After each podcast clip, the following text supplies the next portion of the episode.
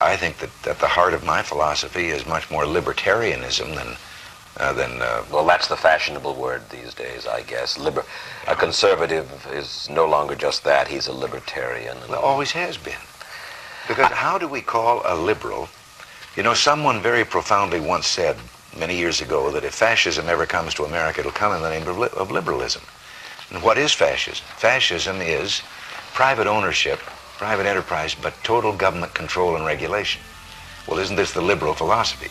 The conservative, so-called, is the one that says less government, get off my back, get out of my pocket, and let me have more control of my own destiny.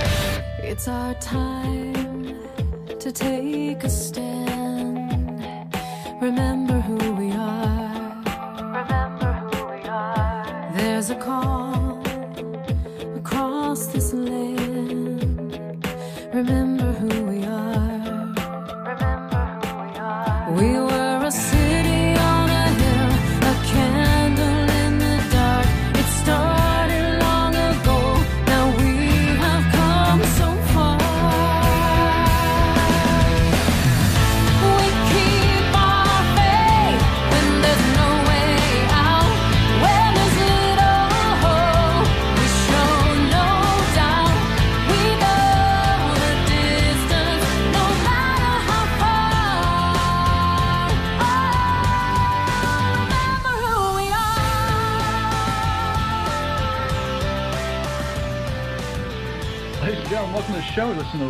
World with Ryan and Redmond on We Are America Radio, your number one source for political talk and government opinion.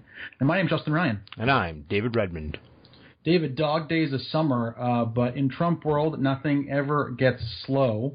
Um, we've had now, there's so many stories competing. When you're kind of like a weekly or bi-weekly show like we are, we can't uh, tweet out every last happening. But uh, with this White House, something big is always going on. And on consecutive Fridays, not only did the president lose his press secretary, um, Sean Spicer, but then also next um, lost um, um, his chief of staff, Reince Priebus, former RNC chair. Um, and David, you think this was sort of an establishment play that didn't really work?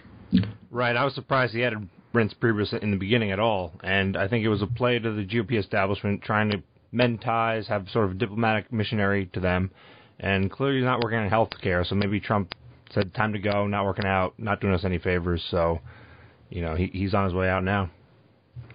and he's gone. And um, not everyone thinks that Reince Priebus um, is the most effective um, establishment figure or um, an effective chairman of the party. He's, not the worst chairman- either. Not the worst.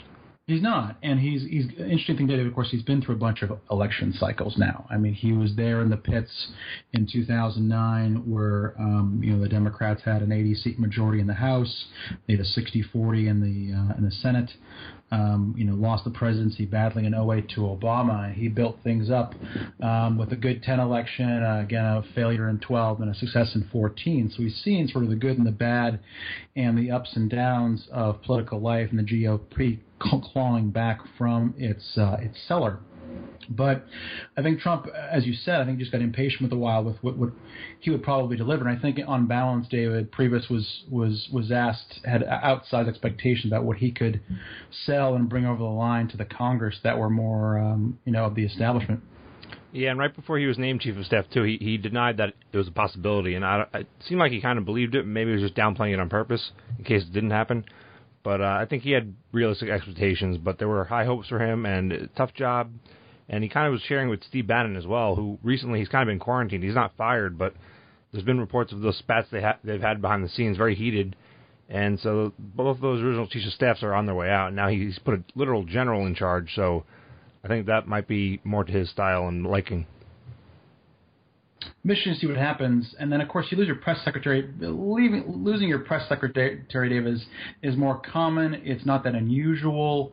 Um, it usually happens um, within two years of any president being in office. Sometimes four. Some of the best press secretaries left after uh, a couple of years because they just got sick of it. Yeah, it's prone, Um, it's prone to burnout, and so we've accelerated that about times four, right? So six months and out. down, and there was a sense that Sean Spicer, um, for sure, got uh, you know off to a, a, a bad start with the whole you know how many people were at the inaugural alternative facts thing, um, and it w- it was like war from the word go. It, you know, my sense is that every press secretary has to has to um, call a truce at some point with parts of the media because you just can't have permanent conflict on every single thing on every single day. Um, but Spicer, as portrayed on Saturday Night Live, which never he never really shook that image, um, you know, he was a good Republican operative for a lot of, a lot of years, and he was thrust into this maelstrom of the of the you know sort of gosh this White House that doesn't know what communications is going on. But part of it had to do with with Mooch, right? Part of it had to do completely with um, with what uh, Mooch was coming in, and he wanted no part of that. Yeah, he he was hoping, waiting around for a promotion, didn't get it. It got to the uh, the new guy coming in, Sacramucci, Sacramoni, right? Mucci. Everyone calls him Mooch now, which is an interesting nickname. Scaramucci, come on, he's from Yeah. he's from Long Island, Dave. What's wrong? Wrong with you? I had his name until with you? everyone started saying Huh? his nickname. What's matter with you? but he is definitely he studied Trump style. He fits right in. t- He's a New Yorker through and through, right up there with Trump, and very special people. And I think Trump's gonna be very satisfied, you know, for better or worse, with his job performance for sure. It'll be really odd to see what happens. I don't I don't know, David, why the mooch was chosen. Uh, because of loyalty, this is a guy who two years ago was who was saying, you know, on on cable TV that that Trump's terrible, he'll never make it, and then he kind of got on side starting um, last spring, you know, about you know, uh, 15, 16 months ago, on on Team MAGA, um, and then his you know his wife divorced him this week because uh, at 38 months pre- weeks pregnant Wow. because of his just his his uh, political ambitions to want to do this job. And I don't know that. Um, I mean, that's that's neither here nor there, but I don't know why this is the guy that's going to be the communication. All these New Yorkers, no offense, but What do you have against heart, us? Well, the heartland is where he won all these votes.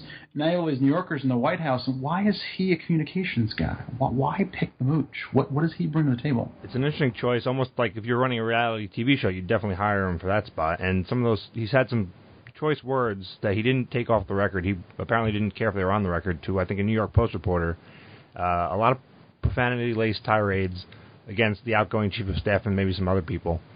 Uh, so very interesting style, very interesting. If you can call it a strategy. Um, I'm not sure what the play is there, but I guess it's just uh, all all guns at hand, all hands on deck, and it's very interesting. We've never seen this before. And these are not people who were getting along with, um, you know, the, the people at the White House who are, you know, part of the family, right? And that's where this whole kind of New York mafia thing like gets in because you got Kushner and Ivanka, or Javanka, as they've been, been be, began to be called, and um, you know they're untouchable.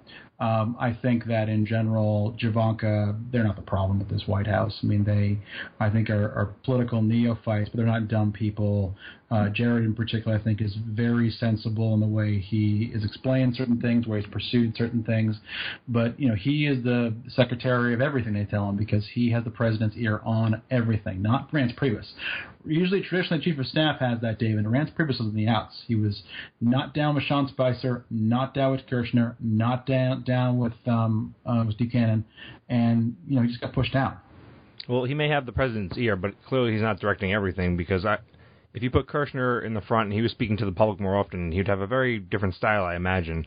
So no one's really going to stop Trump from being Trump, and you know it, it benefited him greatly in the uh, during the campaign and the election. But now that you're actually present and governing, he has changed his style somewhat, but it's still there's always that bit there that kind of brings down 99% of the speech goes great, and he gives that 1% to the media that they can spin around as negative as possible, and it, it, it sometimes comes off poorly, even if you understand he's often joking, very tongue in cheek.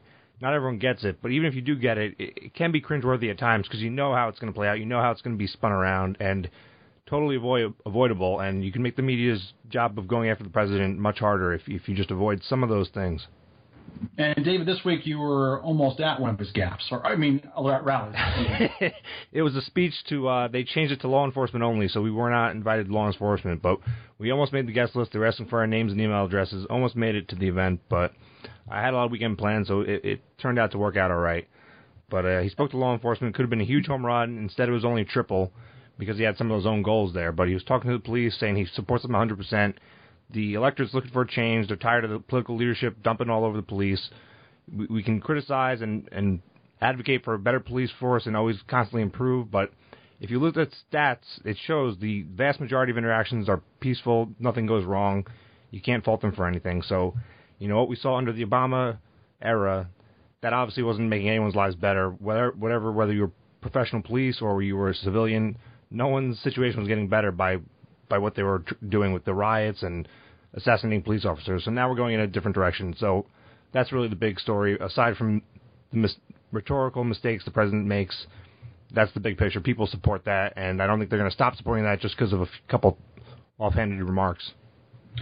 It's a constituency that he should be, um, um, you know, seeking out, and he has. A lot of presidents down the years, uh, both Republican and Democrat, have have had successful presidencies because they have uh, nurtured relationships with police, police commissioners, um, and uh, um, police union reps And um, the- of various kinds. Even now, I think. David, Speaking of that, there was one a pretty funny moment during the speech where he um, he called out some of these dopey mayors across the country that don't quite get enforcing immigration law, and they refuse to help the federal government enforce it.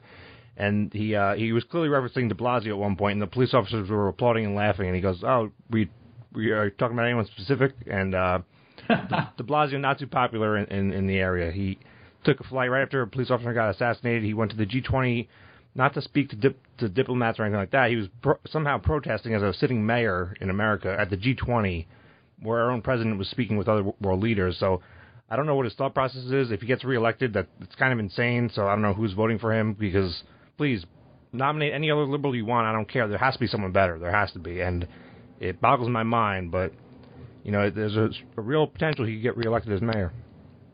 there was, um, that, of course, that famous moment where all the cops, um, when he gave a speech, they all turned around, all the boys in blue, um, in, in protest of some of the things De Blasio was doing. Um, but Trump, you know, made a decent speech out there. Of course, the soundbite was, you know, more of a an embarrassing one, an own goal, as you said. But hope as a constituency that he can do something with because, you know, ladies and gentlemen, we've had crime uh, go down this country pretty snip- steadily for basically 35 years, and most um, uh, dramatically in New York um, since the early 90s. And I, I do recall in my middle school days there was a huge problem with gangs, and they did a big crackdown, and they, the problem largely went away. And now you've seen a resurgence of it over because the last eight years, our our enforcement policies were were off the charts, wasn't consistent. The federal government was ignoring their own laws, and they didn't go through Congress to change and make them better. They just ignored it, and the gang problem resurged. And now we have a president who I was pretty impressed after those vicious MS-13 murders happened. The federal response was really, really quick, quicker than usual, and I was pretty impressed by that. And MS-13 is is a horrible, horrible uh, thing in a lot of different cities, a lot of different carnage. These people are afraid of almost no one. Um, in many cases, not the least bit afraid of police. So um, some improvement in that situation is one- just really important. One quick thing too, it wasn't necessarily negative, but President Trump went into excruciating detail at parts of it of some of MS-13, how they operate and how they torture people, and that was also striking to hear from a sitting president. And I I'm not counting that as a strike against him, and I think he he did it on point to, you know, to put his jokes in perspective. This is the viciously evil people we're dealing with, and it was very striking to me. And the media didn't even really cover that. They wouldn't didn't even criticize him on it. They didn't want to cover how evil these people truly are. Oh, terrible. But any kind of um, pragmatic approach that I think that Trump's going to take when it com- help, comes to helping local law enforcement against uh, MS-13 and people like that is just is just really really important. It's just a it's a vote getter. It's a winner. People want safer streets. Not everyone thinks cops are terrible, and um, they will, as a result, uh, I think have have some some just regulatory and and small local policy wins on that. What else is going on this week, David? Of course, we've had a couple of false starts on healthcare once again. Just a Uh, you and I, just a couple. just a couple. I mean, David and I were pretty skeptical that the initial uh, repeal and replace was going to pass about uh, 10 days ago. Sure enough, it fell. Um, David and I felt that um, you know uh, some of the, the the approach of the bill was probably not quite right, but that it might have been a push in the right direction. I think David, you had been come down uh, against the bill. I might have been sort of for it as an incremental thing to try to rein in Medicare spending, desperately needed to do. But then, of course, they voted for um, uh, to reopen debate. Whoopee, They barely- fantastic. they That- barely that's reopened somehow debate, yeah. that's somehow a legislative win to reopen debate. Fantastic. But it almost didn't That's, happen. that's it was part very, of the news cycle. very close vote. Um, and then what happens, David? Um, they go out to the to the drawing board, and it was a different set of characters who who killed uh, uh, the bill. Instead of it being um, you know Rand Paul and um, a senator from from Nevada, you know Ted Cruz and whoever else, then it was sort of more uh, uh, the GOP moderates came back, like McCain, like uh, Portman. Um, and all that, and I feel like this one went down, David, for different reasons, but same problem. And here's where the vote, the initial vote against that version of the bill was justified because this they called their bluff, right? So you had six out of the seven senators who voted for the same exact bill in 2015 when Obama was president. They voted for that repeal, full repeal. Now, when they actually have a chance, President Trump sitting at his desk waiting to sign it, they refuse to approve it because and this bill had a two-year window where they could have a replacement. So it gives time for debate, gives time for Democratic input, and they're they're too scared to actually pass a full repeal and called everyone's bluff out on it. I think that's where the victory is, and let's see what happens to them in, in the midterms in 2018. That should be very interesting because a lot of bluffs are called, and you know it, it's it's easy to talk about the political strategy involved, but you know we have a current law that's, that's very unconstitutional in my view, regardless of what the Supreme Court ruled, and it, people are hurting from it. The president, the White House was trotting out families who are hurt by it, obviously, and yeah, some people are getting subsidized, but the subsidies are up because the employment market was so destroyed. People need the subsidies now, where a healthy economy, a healthy society, fully functioning adults have a job that covers the bare essentials like health insurance, and they've regulated that out of existence. And so, in the meantime, while waiting for everyone to get their act together, there's a lot of pain involved, financial pain. And it's tough where this is going to go. But I feel like I'm repeating myself, David. I still think that there's um, always daylight when it comes to Obamacare. A lot of um, conservatives, Trump voters, and others, ba- basically, they've been wanting this and working uh, the political levers and electioneering for the last seven years to make this happen. And when it comes right down to it, there is a, a ferocious uh, backlash against it, despite plenty of polling saying that um, that uh, Obamacare is unpopular. I think it, what it comes down to um, on a number of levels is number one, the fact that when you have something institutionalized that has the perception, David, of being free.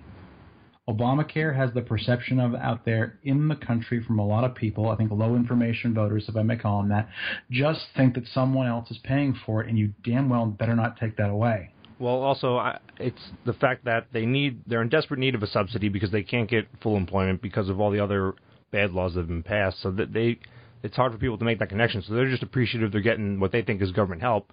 Meanwhile, the reason it's harder for them to find that job that would cover everything is because of the government. So government solving its own problems it created, which is a vicious cycle we've seen. You can be pointed out throughout recent history and we, we can get to a better point. People are afraid of free market solutions. They're they're being constantly bombarded by all, alternate messages against the free market.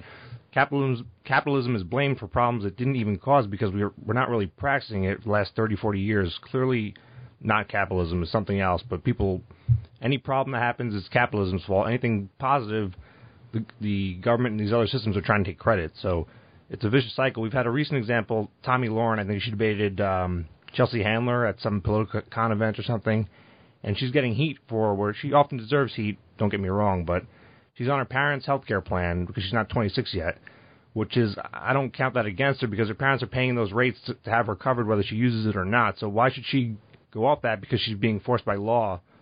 And if she did go off it, she'd be buying these mandated minimums and premiums and deductibles that are through the roof. So then her family would be double paying. So I really don't fault her for paying extra unnecessarily, but it just shows you people you put that structure in, and now because people are criticizing it, they're also being faulted for complying with the law. It's it's kind of hypocritical.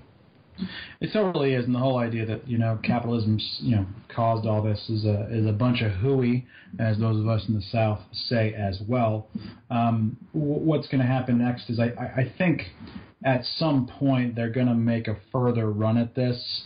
They're going to chip away at the at the support for Obamacare, try to highlight some of its its things that are. And, and the fact of the matter is that a lot of Americans just think that 26 million people are going to be thrown off the rolls. Um, that's not going to happen. They're going to have a replacement of some kind. Um, we're going to have. Um, And also the CBO, they've come out their they uh, their predictions aren't that good statistically, and they've said if the law is changed, if the healthcare the individual mandates repealed and the minimums are repealed, insurers would provide what we had before and maybe new innovative stuff, coverage that gives more options, that's more affordable, and they didn't even factor that in. So this 26 million getting knocked off is nonsense. There'd be new plans pretty quickly rolled out that would, if they chose to bought it out of their own free will, right? That's an interesting concept. That would be made available, and it wouldn't be as devastating as the CBO has predicted. And their track record of predictions is not accurate. You can look it up. And the CBO, of course, was never really trusted during the Obama years.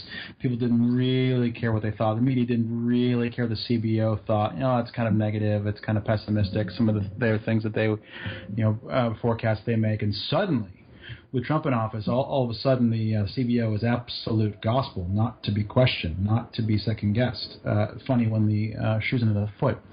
Um, uh, David, I mean. I don't know what's going to happen with healthcare. I still think they're going to have some other bite at that apple sometime down the line. And- I just don't know what it's going to look like. To But President, to President Trump's credit, he, he's not letting it go. Right? He's calling these people out. He wants them. You got to do something, improve something, pass something. You have. You're supposed to have the seats to do it, and he, he's he's really fighting for the American people because the vast majority do want something to change for the better, and he's on that front. He's doing very well. Um, but yeah, we have to see. We have to see what happens. I think this is going to play big time in the in the midterms, depending on how this plays out. it'll be very odd to see how it does play out. Are we going to have eventually, ladies and gentlemen, uh, basically Trumpian like uh, GOP primary challenger? Is that what's going to come down to? My sense is that uh, the president's political star has always been going in a, in a downward uh, direction, not a spiral, but a downward direction over time. People are tired of him, and only he has this this small bit of of, uh, of support. Are we going to look at that kind of primary situation, David? Possibly, I don't know how successful they are because you do need a minimum amount of financing. We talk about it's possible to win with less financing, but you still need a certain amount to reach enough voters, and it's basic math. But uh, a winning message, you know, a sincere message can absolutely win out, right? Bernie Sanders almost got got Hillary out of there. He wasn't a real Democrat. He switched right back to the Independent Party. Not that we agree with him on everything, but it shows you the momentum can be there on, and he, he can get a lot of small donations that add up, multiply over time. So it's really those big financiers. Obviously, they seem to want a single payer system. Can enough individual voters support so-called renegade candidates to really make a, cha- a real change for the people in the system? I don't know what, what else Trump can do because I think a lot of his threats seem kind of idle. Um, how quickly does a president become uh, kryptonite even to his own party? It can happen in certain um, uh, quarters, but th- they're rarefied. Um, midterms can be a funny thing. They're always tough for the non-incumbent party. Democrats, I think, obviously are, are a very good chance of picking up seats. But David, the math's very hard in the Senate, crucially, because the Democrats are, are defending a lot more seats than Republicans are next year. Right. I really, I'm not at this time not forecasting any major gains for the Democrats, if if any. I'm sure they'll pick up a couple, perhaps unexpected ones, but the as it stands now, even despite the Republican failures of, of improving health care insurance, the, uh, the the outlook right now is not very good for them. A lot can change in the next year or so, but I mean, I think a lot of them are being overly optimistic, you know, and their messaging. They want a better deal. We just had eight years to give us a better deal, and he obviously failed by admitting it by having this new slogan. So Trump's only been in for six months. You still have Obamacare in place. So, so what's this better deal? I mean, you better have the new candidates that are going to do it because your current leadership, uh, they're not going to sell that message. It's not going to work. Interesting is that uh, President Obama, with Obamacare in 2009 and 2010, he really did leave it up to the Congress to develop a real proposal um, and then sort of move on that from there. Do what uh, Democratic healthcare officials want, with the majority they had, um, make it a priority for the president, but you know he's not going to lead the pack on this. Trump did something similar where he left it up to congressional Republicans to kind of put together a plan, and both times we said on our show, both parties are, are divided uh, uh, uh, with the issue of healthcare, B- but both parties within themselves are also divided internally about healthcare for many, many different reasons. Um, but Trump did sort of a sort of similar game plan. Like you guys figure it out. You bring it to me. Now he's saying, David, I will, I will sign anything. Just give it to me. I'm, re- I'm ready to, I'm ready to, to sign, like pen in hand. I literally almost said that. Right. Um, which But is that, a, that is that's not a good bargaining point because then he's saying, he's saying, you know, I'm not going to really veto anything bad you send to me. I just want a bill. Yeah, that might not be the right message you want to send out, but that is how our government's supposed to work. The president is not a dictator, despite some abuses over our long history. But Congress isn't doing its job, and both presidents, to their credit, you know, at times they said, "Congress, this is your time to shine. You have to do it. It's not up to me. I, I can, you know, presidents do tend to abuse the executive orders, but Trump has used the executive orders within reason, I think, and he reached that limit, and now it's up to Congress, and Congress isn't budging fast enough, and that's where we are now. That's the problem. And if they can't get the job done, we'll see what happens. You have a chance in 2018 to get some more people in there and hopefully move the needle forward. I can't tell what the, the deal is with, with the skinny repeal. I hated Um, that. Just just the name, I hated it. It was clearly a gimmick name, and I mean, probably again better to pass it than not pass it. But then McCain comes back. You know, glad he came out of surgery all right, but then he just came back and kind of hypocrit- hypocritically voted against it, and it didn't didn't make a lot of sense to me. Uh, it was a funny thing to have John McCain as a media darling again, first time in a long time, David. I'm not sure I know why, other than media bias against uh, repeal of Obamacare. That's pretty much 100% the whole thing. I mean, but I mean, even the skinny, you know, is something like uh, they were saying that that premiums are going to go up, you know, twenty percent. How is the left, David, going to moralize to the country about premiums going up 20% when they've gone up 405% since this law was enacted? How do they have any foot to stand on with this? The spin I see now is that it's all still GOP's fault. that They sabotaged the original Obamacare and they refused to fix it. Well, the fixes we're, we're we're attached to a stone that's sinking. You got to cut the rope that's holding us to the sinking stone, right? It's it's it's unfixable. You got to change it from the ground up. I mean, I don't know what this really. Obamacare was designed to get us a single payer, and Trump threw a huge wrench into the plan by becoming president, and now everyone's having difficulty coming to grips with it. So this this whole process of skyrocketing costs that was supposed to get us to single payer, right? I think if you talk to Jonathan Gruber, he's a pretty honest fellow to his detriment, and he'll, he'll tell you the stupidity of the American voter.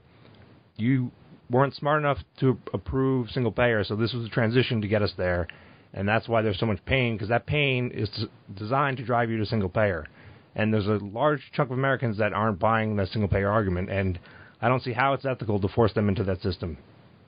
That's the system that we're headed for, ladies and gentlemen. That is not alarmism. That has been the admitted on tape, um, you know, intent of a lot of Democratic lawmakers and policymakers when it came to Obamacare. It'd be a very tough road to get this thing right, even if a principle of universal coverage isn't necessarily a bad thing. It's how and when you do it. We have been reduced in this healthcare debate, this complicated debate, to too many dumb slogans. Like if you like your plan you can keep your plan. Like um, won't add one dime to the deficit. Like we have to um, read the bill to, we have to vote for the bill to find out what's in it. Like skinny repeal. Like 26 million off the rolls. Um, you know they have all these these um, you know poor people unfortunately you know in wheelchairs and so forth and amputees going out, in front of the, the um, congressional offices you know, with with, with cameras in tow. All of this has been blown up when you have some hard, difficult policy making to make. Not only both sides don't agree on, but internal divisions on both sides don't agree on. And when you're not in charge, you're not a majority. All you all you need to do is focus the firepower on the guys in charge and don't know what they're doing. But diversify what you think on this issue of, of healthcare read around. It's complicated, but what it comes down to, is David and I have preached for two years on this show, is wider access, wider access, wider access. That is always going to be part of the solution. David, last words on healthcare. Anything else? Anything else? just free market solutions. That's it works in the technology realm. It can work in healthcare, education, housing, healthcare, all skyrocketing because the government's gotten way too deeply involved. And other sectors that they're not so over regulatory, the prices get you know cheaper every year, more affordable, better technology coming out. It's plain as day to see. There's just a lot of mixed messaging out there to make you think something else. Uh, so think think it through, compare it. Very simple in my mind. We just gotta get the message out there. Not a lot of time left in our show on the real world, Ryan and Redmond. David, real quick, we've had a couple of big scalps recently. We talked about like, like Sean Spicer, like um, Reince Priebus. What happens with Jeff Sessions? That's a very interesting question. I've ne- I can't believe the president's been so outspoken outspoken against him. I don't know if that's supposed to be motivational, demotivational. I have no idea. It's kind of uncomfortable. There's a lot of policy I disagree with on Jeff Sessions, but he's a competent person for the job. Just disagree with him on policy, but I can't imagine how publicly he's being handled. So if he stays on after after that being torrented by Trump on Twitter, that's tough. If he's fired after that, that comes off kind of uh, dicey. But uh, he might be on his way out. I, I don't know how long he'd be on staying on anyway. But I mean, maybe there's probably an alternate way to handle it. There has been some rumors going around that they're kind of uh, putting um, Rudy Giuliani into the pipeline to take over for him. I think that has died down the last couple of days. Jeff Sessions was one of then candidate Trump's earliest and most vociferous and most credible supporters. Uh, there was a lot of talk, David, in in uh, the spring and summer of 2016 um, that uh, if you didn't uh, support Trump, that you you, thought he wasn't a real conservative, then you'd then be accused of asking whether Jeff Sessions was a real conservative as a, a longtime um, Southern conservative Republican. Well, if you don't think Jeff Sessions is a conservative, then if, you, if, if he supports him. And now those same people, um, Trump supporters, and including the president, obviously think that um, uh, Jeff Sessions is, is crow. The idea, David, that Jeff Sessions shouldn't have recused himself from uh, the the Russia collusion case is nonsense. Of course, Jeff Sessions should have. He met with them. It was on record. There was no other legal thing to do except recuse himself, and the president uh, hammered him for it. And that's what's unfortunate. That's the point you're going to pick with him. I don't know. That was clearly the right call by all precedent. And most of the other things that people don't like about Jeff Sessions are policy based, but that doesn't seem to be why he's on almost on his way out. So you got to be careful on that front. You got to be very careful, and eventually we're gonna have a different AG, and hopefully it's handled properly, so we start off on the right foot. We need to see what happens with the Russia collusion thing. Uh, for a long time, um, David and I weren't sure if it was a nothing burger or not. It seemed like um, the Trump Jr. Uh, meetings were uh, a big deal and inflammatory, and why was the White House lying to us? We still don't really know why, but um, the the story has faded a little bit. Um, It David, was a nothing seems- burger. Van Jones confirmed it for us, so I was leaning that way, and it pretty much confirmed. Even the big story with uh, Trump Jr. It was a meeting with the Russian lawyer, and it really didn't reach the level of illegality, so it faded qu- really quickly after that. One of their big flashpoints this week, of course, David, is the transgender ban. Um, at first, David, I really thought that this was just a distraction away from healthcare. That Trump knew that this was going to be a white hot issue. There was going to be a lot of response to it, a lot of um, uh, anger on the left and the uh, LGBT community. Um, how do you evaluate that decision? I don't even know how to think about it. Yeah, the timing certainly seems like it was used as a distraction, but I don't. It, what, how, whatever reason it was rolled out that way, I, I don't like how it was handled. Um, you need a screening policy for the military. The military is not a make work program, but uh, the just to have a blanket ban over Twitter issued, not the way you want to handle it. Really, I mean it's a, it's a very tough issue. That's a tough issue to cover medically, and there is a spectrum. You know, different individuals need different treatment. Where the whatever the issue is personally for them, and the military can screen out people on a more neutral basis. And if you happen to screen out more trans individuals for whatever reason, as long as it's been determined by courts to be a fair screening process, then that that's how it works out. But a blanket ban in those specific words, the way he worded it on Twitter, probably not the way it's going to end up. It's going to be challenged in court, and a lot of it probably would be overturned. But it- it's a dicey issue. Shouldn't I don't like it being used as political football. That's not good for our military. But it, it it's just kind of crazy that way in these times. What I don't understand is is how to frame the issue, David. Is this basically a civil rights issue of whether they can serve in the military um, and move away, as we have from a "don't ask, don't tell" policy for gays?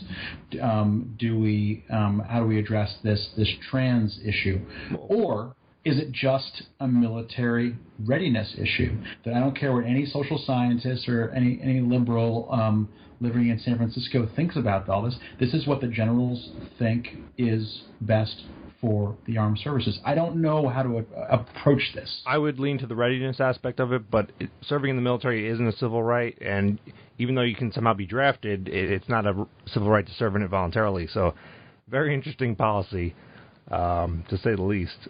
But we've gotten the far left to go from protesting against Bush's wars that were authorized by Congress to now being viciously mad that they can't voluntarily sign up to serve in the, wars that still exist. So uh, we've come full circle, and it's just it's insane.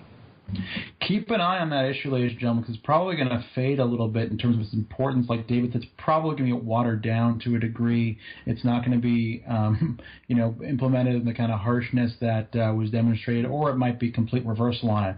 It may very well have been, ladies and gentlemen, we're not sure. Just may very well have been a distraction from the more critical uh, health care bill. Um, but uh, keep on that issue because it's an interesting one that does bring about you know fundamental questions um, not only about fairness but military readiness. And what to what degree and what ways do you approach that issue? And what do you find to be the most important factors or not. A lot of people don't know a damn thing about the United States military, um, have very strong feelings about this, um, and I think we can sometimes discredit some of those as, as not that credible. Um, and then I want to know what, what, what chiefs of staff are saying and, and what um, what commanders are saying about all this. But we will see more about that next week on the Real World with Ryan and Redmond. Follow us on Twitter at Ryan and Red and old shows on SoundCloud.com slash Ryan and Red. We'll see you later. Ain't it fun living in and